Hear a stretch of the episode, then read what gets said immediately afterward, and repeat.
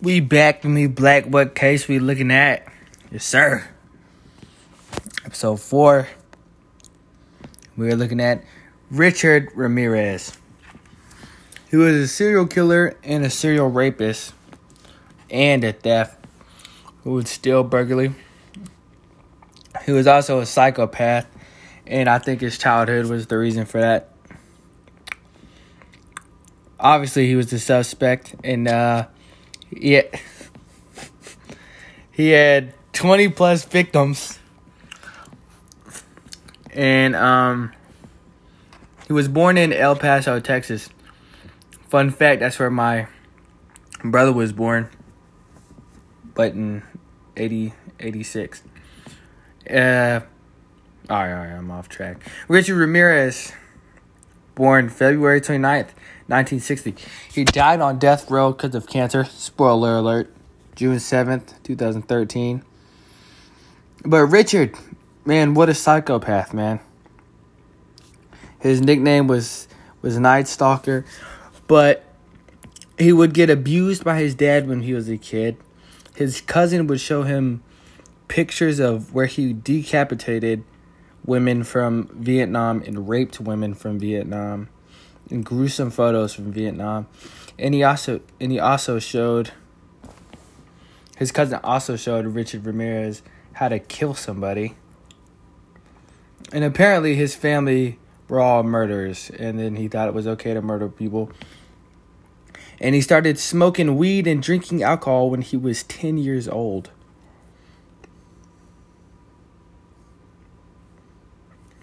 And when his first murder is what I read, he killed a nine year old Chinese American girl.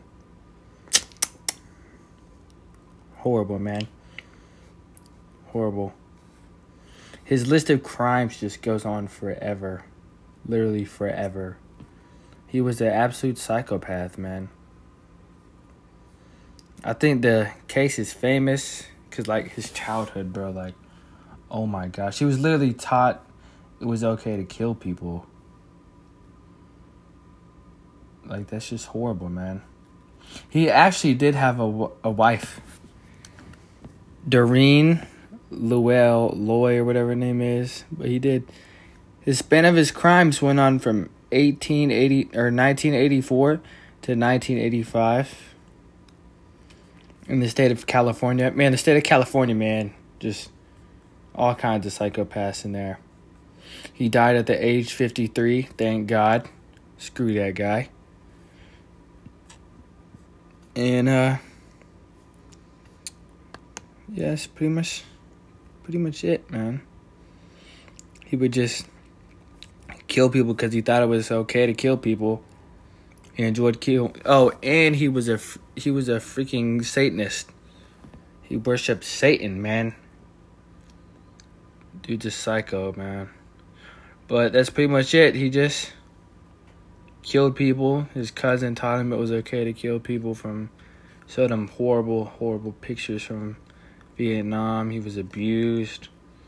And then just grew into a psychopath, man. But that's pretty much it. And we're out, man. To the next.